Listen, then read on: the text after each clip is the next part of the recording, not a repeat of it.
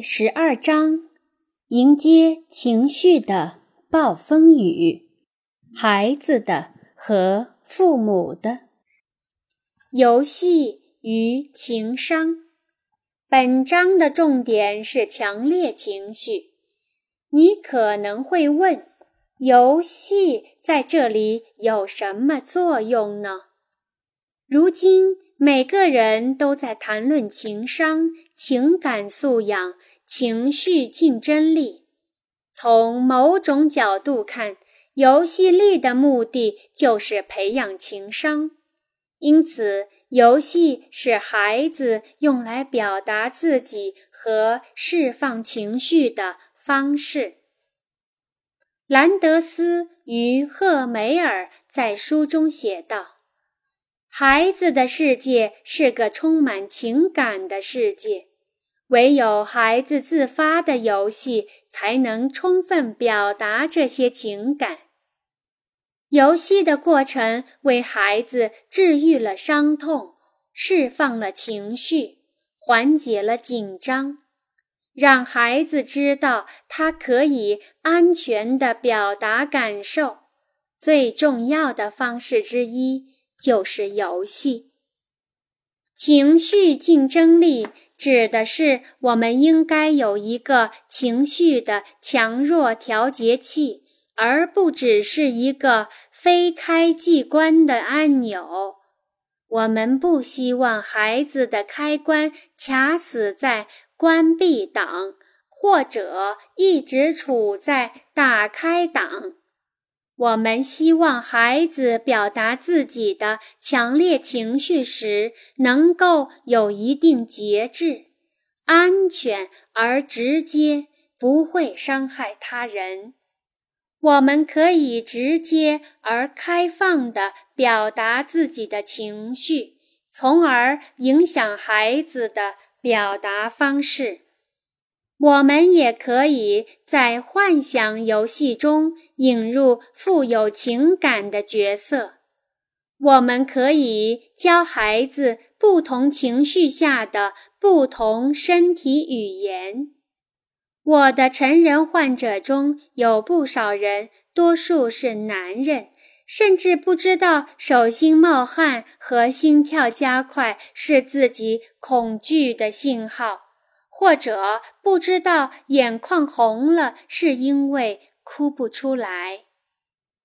情绪竞争力的发展阶段包括从最初的直接行为反应，到通过游戏表达情绪，最终到能够用语言表达情绪。没有语言或游戏作为媒介时。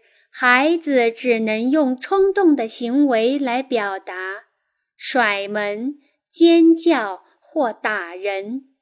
为了辅助孩子发展表达能力，我们可以询问他们有什么感受，他们觉得别人的感受如何，或者玩偶们有什么感受。作为父母。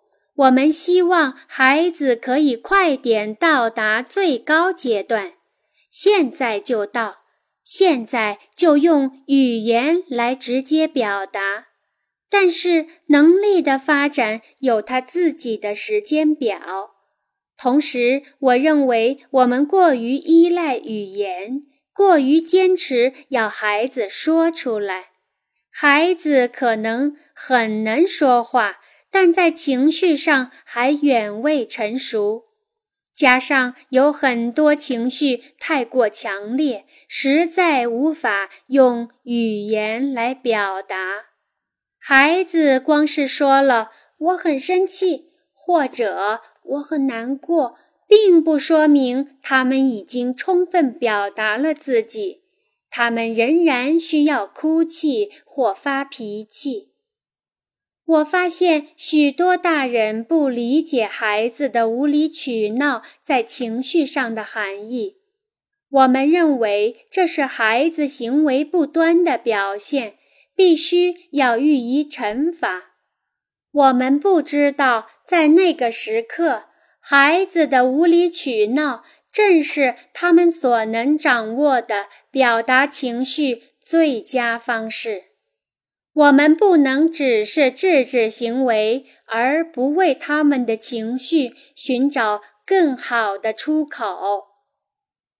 在孩子学会用语言谈论情绪以前，他们需要先学习如何把情绪在游戏中玩出来，这是至关重要的中间步骤。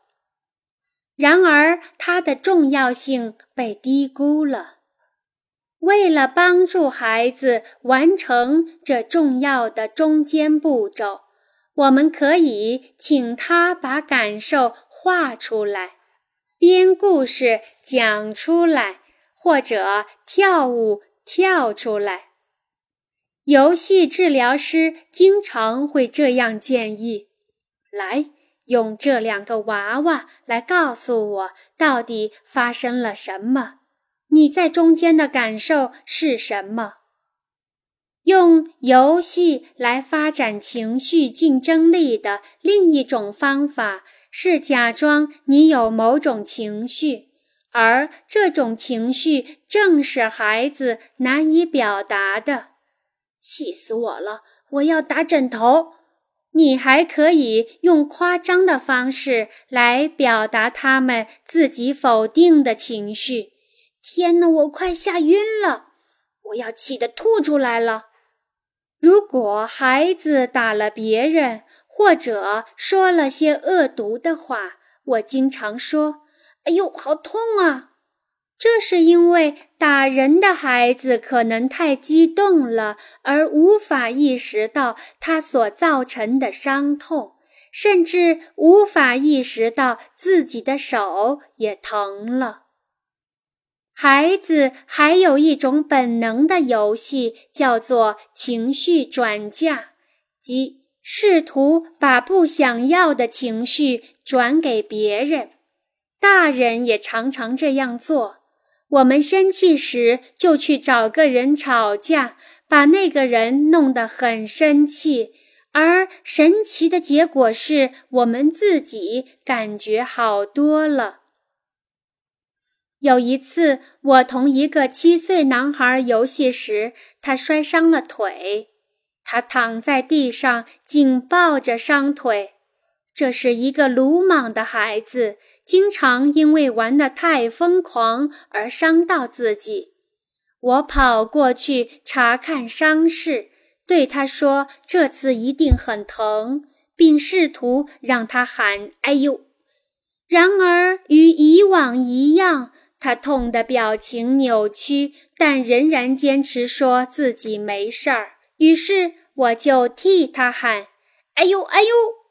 这让他笑了出来。可是突然间，他开始打我，而当时他的腿一定还很疼。他的父亲原本在旁观，此时冲过来，生气地叫他停手。我对这位父亲解释了我的看法。